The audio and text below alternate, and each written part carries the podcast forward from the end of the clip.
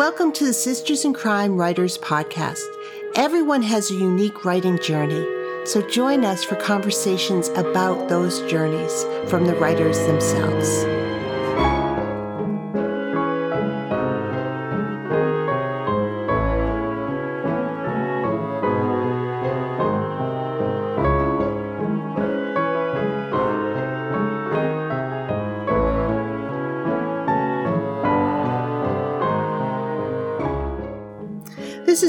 Hennrikus, Executive Director of Sisters in Crime. This week on the podcast, I'm happy to welcome Barbara Ross. Barbara is the author of the Maine Clambake Mysteries and the Jane Darrowfield Mysteries. Her books have been nominated for multiple Agatha Awards for Best Contemporary Novel and have won the Maine Literary Award for Crime Fiction.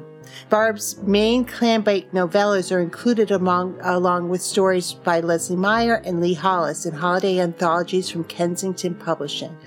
Barb and her husband live in Portland, Maine. Welcome to the podcast, Barb. Thanks, Julie.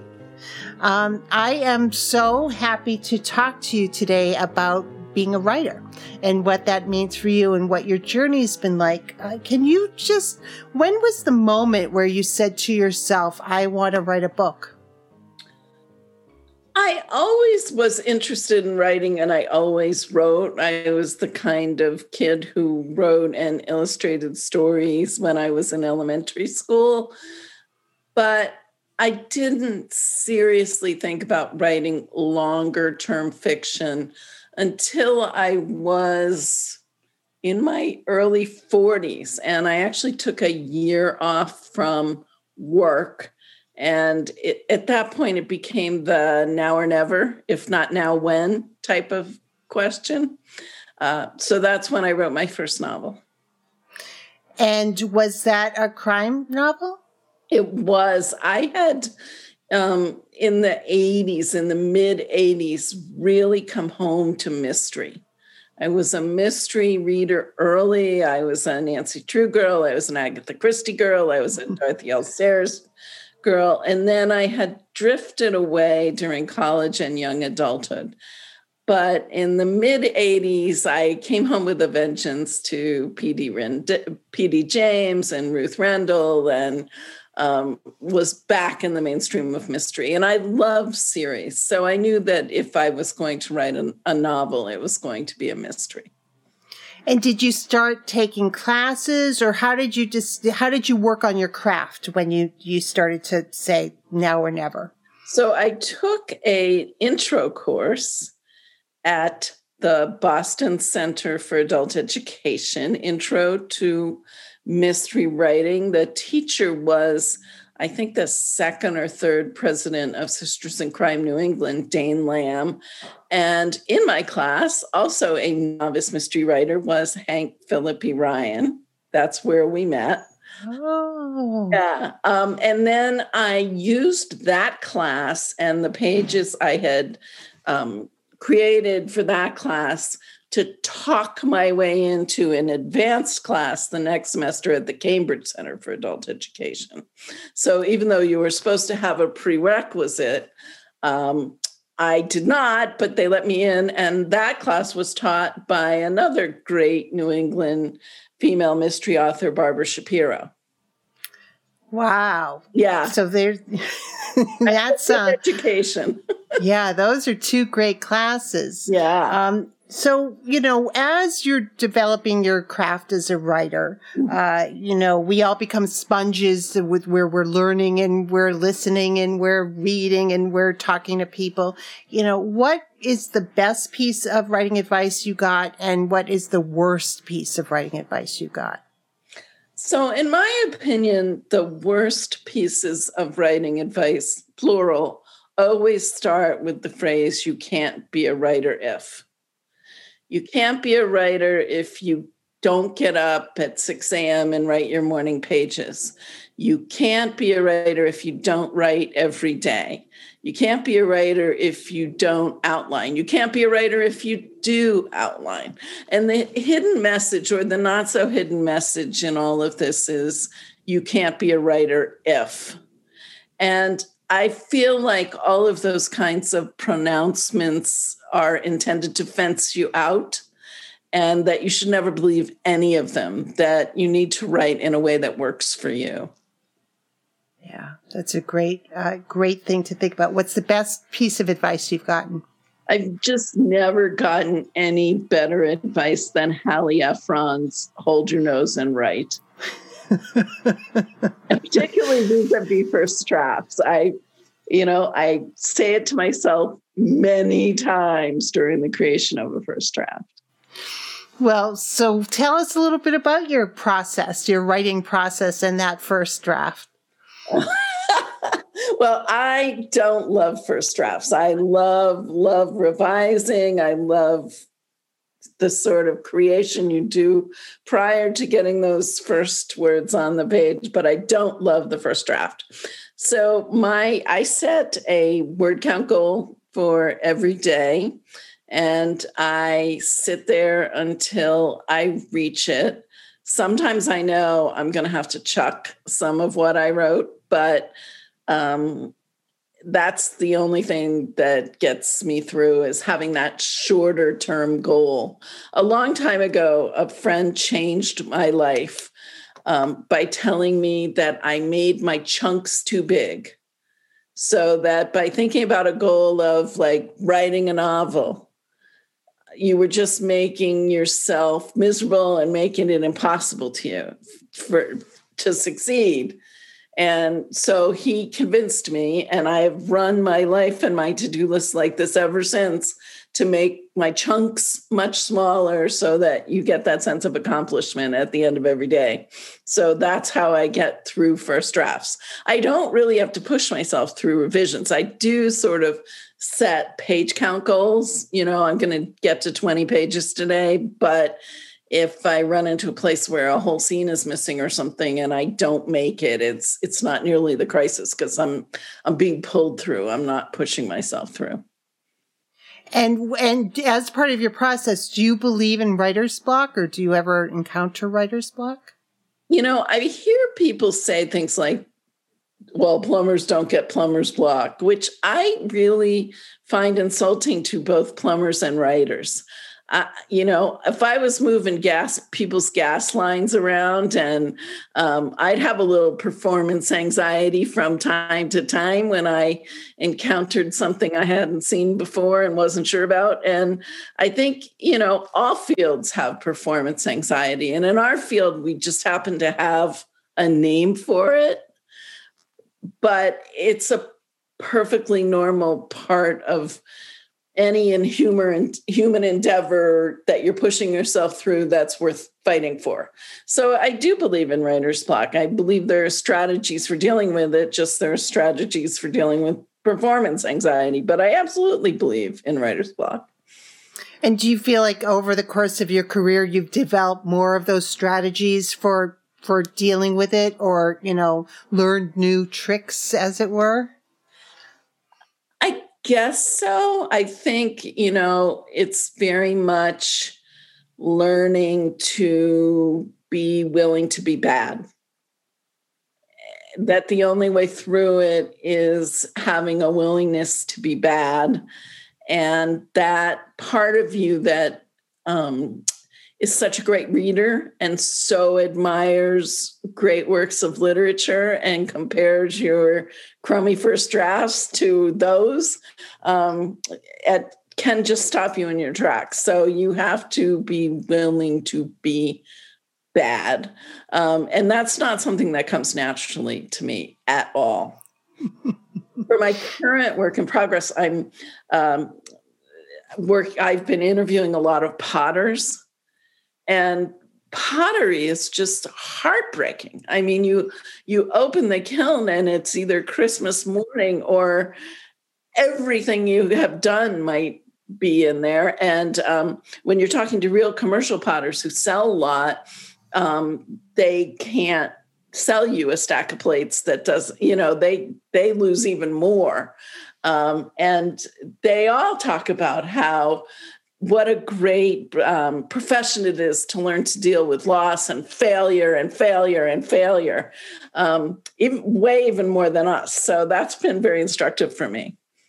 I know that you love research and, and you do a ton of research and find your way into the story. I mean, you're writing a long running series, um, right, you right. know, your main clan Clambake series. So can you tell, tell us a little bit about that process? Because you, you immersed yourself in whatever world or whatever hook you found for that story.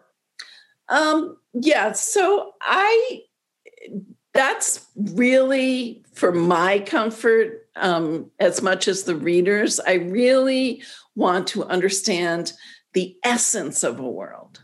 So I'm sure there are little facts all over the place that are wrong in my books. Um, and I can't really walk in the shoes of many of the people whose professions I portray. And my God, I would be the world's worst potter. I mean, my hand, aside from the fact that throwing tons of stuff away wouldn't work for me, my eye hand foot coordination, I mean, takes me back to sewing class in eighth grade, which still gives me nightmares. So um, I can't really do the things that the I can't walk in the shoes of of my characters, but I want to get their worlds right. And that's what just the feel of their worlds right? And that's what gives me the confidence to to write about them. And i really need that that confidence. I'm i'm fine with making things up absolutely out of whole cloth in terms of story. But in terms of the world i i want to feel like okay i get this. I get these people um, i get these physical activities i get these mental processes so interesting. That's, you know, so as I mentioned, the Maine, Maine Clambake series, you're working on book 10, 10 yeah, in the series. The hand in book 10. Um, and, you know, what's your, what's the biggest surprise in your publishing journey? Ooh, so many. you know, I really, the my biggest surprise, I'm glad was a surprise. And I think for me, the biggest surprise in this series has been how incredibly important that first book was and how incredibly important um, my protagonist was in as she presents herself in that first book and i think if i had known that talk about writer's block. I'm not sure either of those things ha- would have gotten in, but that first book um, still sells. The best of any of them still sells a lot. And it really was the, if that hadn't been um, enjoyable by so many people, the series would not have gone to 10. There's no question. So that really surprised me because I myself will give a series like two or three books, you know, just the way when you're watching TV, you say, oh, that's the pilot, you know, give it another shot, you know. So I'm not a reader like that. and what what do you do you think it's um the thoughtfulness on the world building or the complexity of the character? Are there things about that first book as people are, are working on them? Um, and that your first Maine Clambake wasn't your first book you'd written. Was that helpful? The fact that you'd already done this before? Yeah, so it was actually the third book I'd written. Um, my first book was a traditional mystery with a professional sleuth protagonist that was published. And then I had written a book in between um, that book and when I started the Clambake book that was published much later.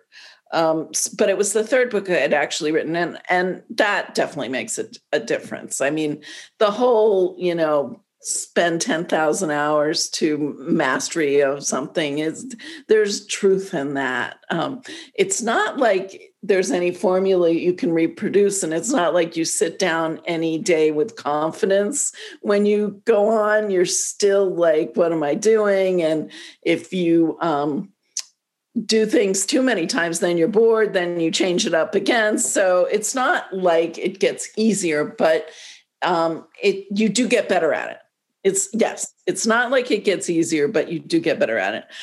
I don't know the answer to your question. I think that the challenge of writing is that you do have to display. It's like riding a bicycle. You have to steer and balance and know where you're going and brake. And um, writing is like that. So I think it's the world, it's the protagonist, it's the mystery, um, it's all of that.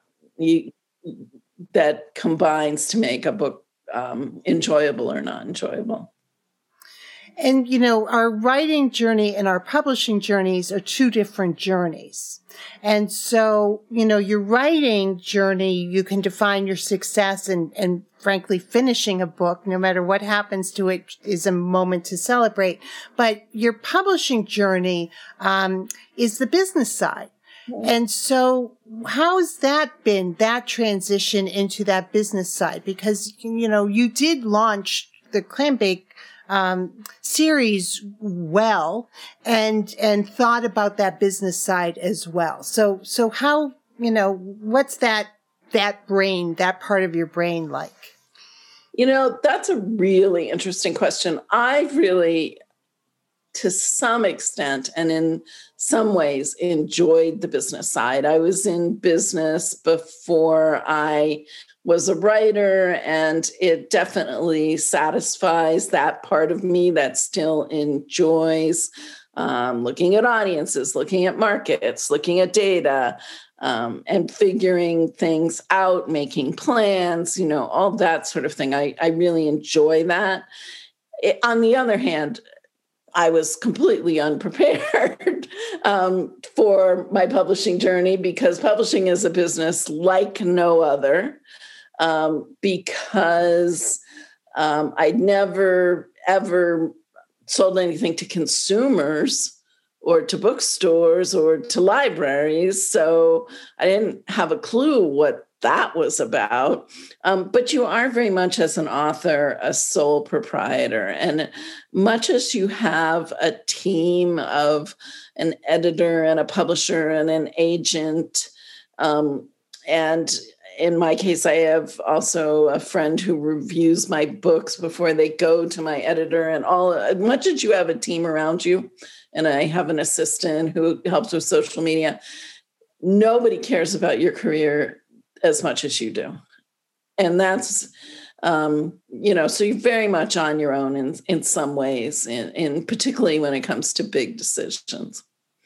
What do you wish you knew sooner about the publishing part?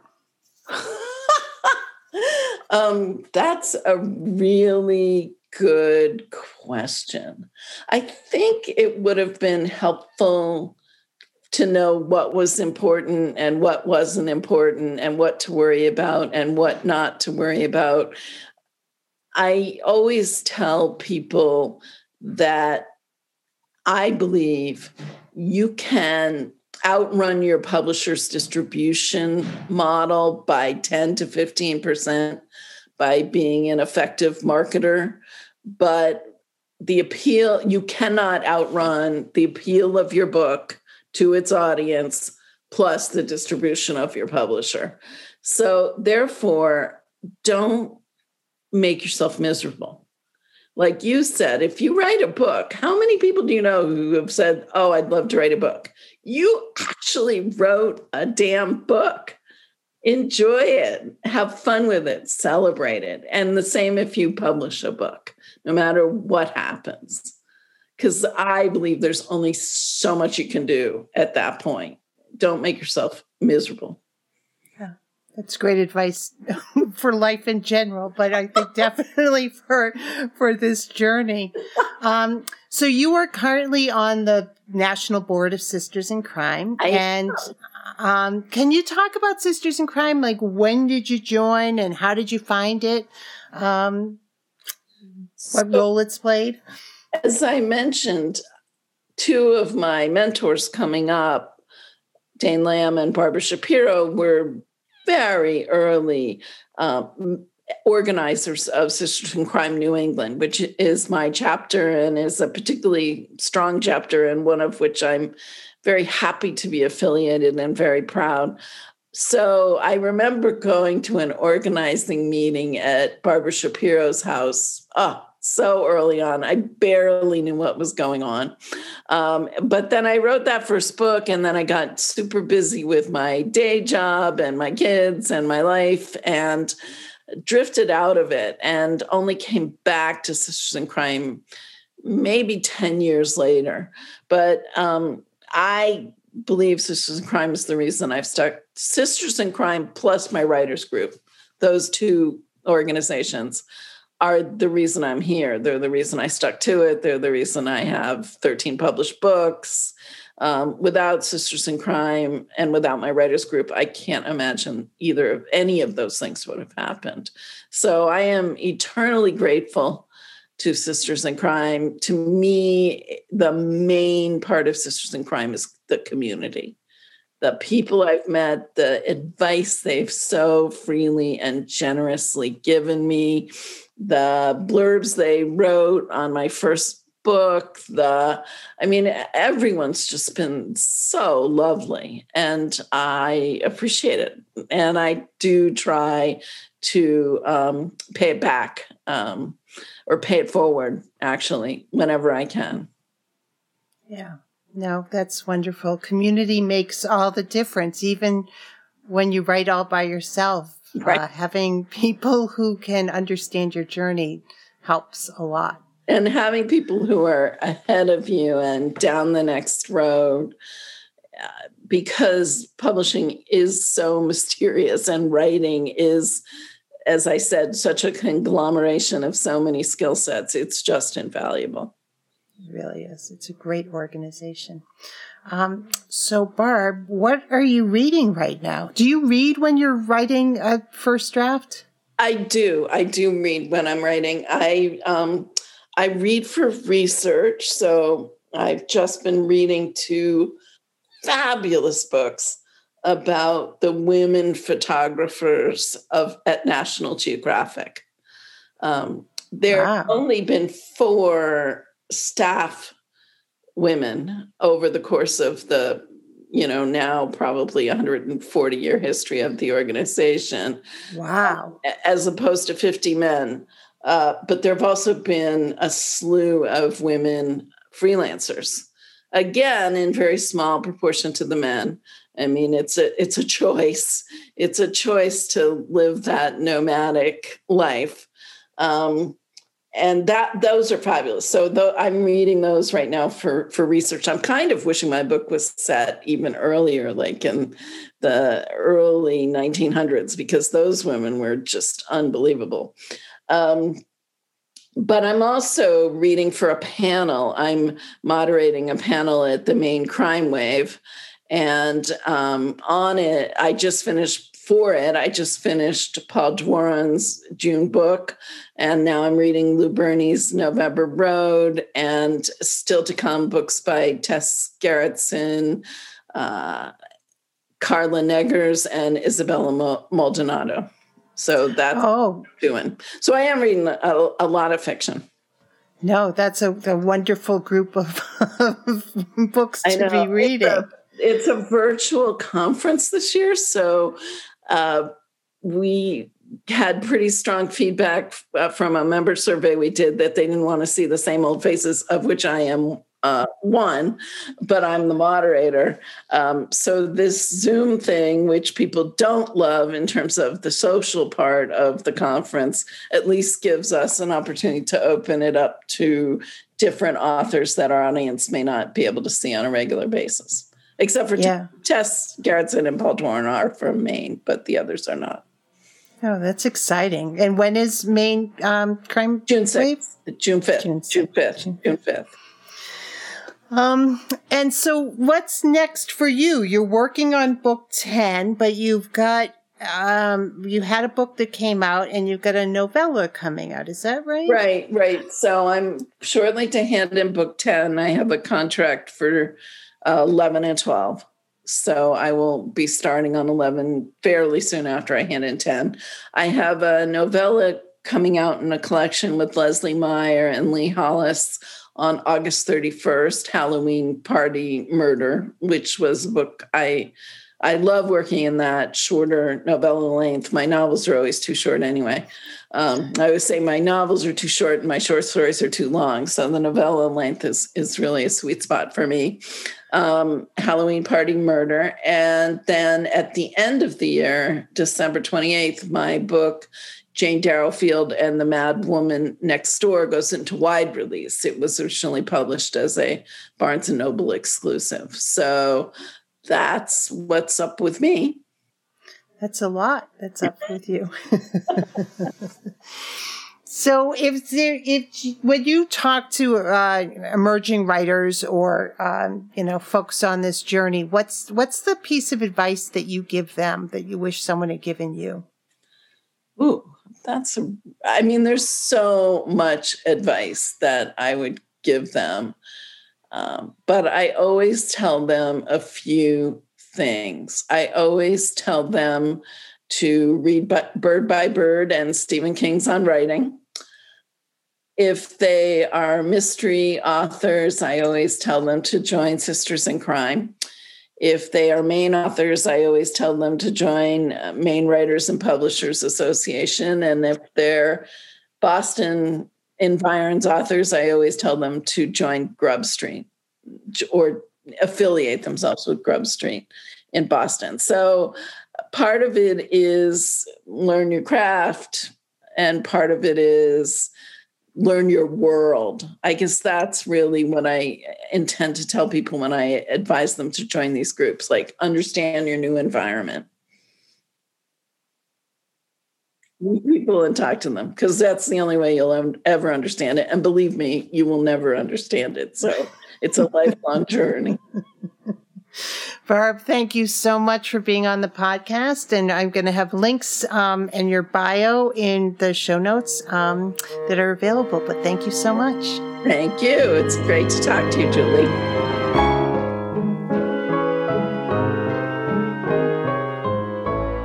Thank you for being with us today. Sisters in Crime is about community.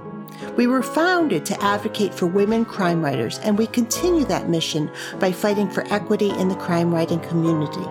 Sisters in Crime is an international, inclusive organization for all who write and love crime fiction, mystery, thrillers, and suspense.